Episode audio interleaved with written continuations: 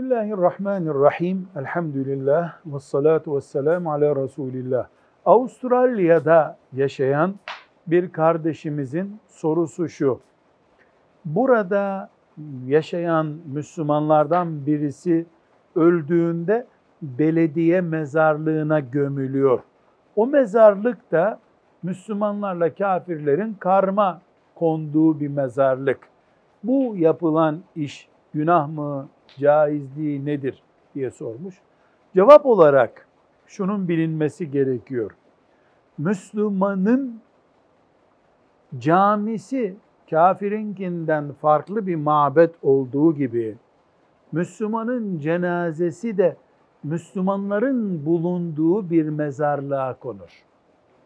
Müslümanın cesedi öldükten sonra kafirlerle ortak yere konmaz. Genel kural budur.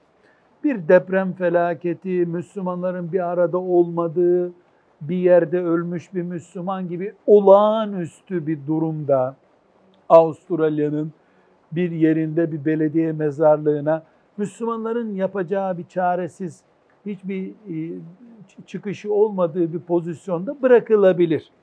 Ama bunun dışında imkan varsa Müslümanlar özel mezarlık edinmelidirler. Koca bir demokrasi ve dinlere saygı diye koca bir balonu var Batılıların. Müslümanlara da bir mezarlık tahsis etsinler. Müslümanlar bunu istesinler. Oraya levhalar konsun. Burası Müslümanlara ait mezarlıktır densin.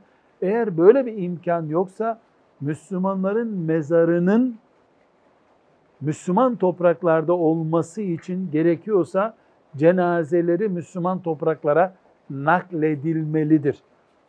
Bu da mümkün değilse bir zaruret yani çaresizlik ortamı varsa Müslümanın cenazesi Allah'ın mağfiretine ve rahmetine sığınılarak diğer mezarlıklara bırakılabilir. Velhamdülillahi Rabbil Alemin.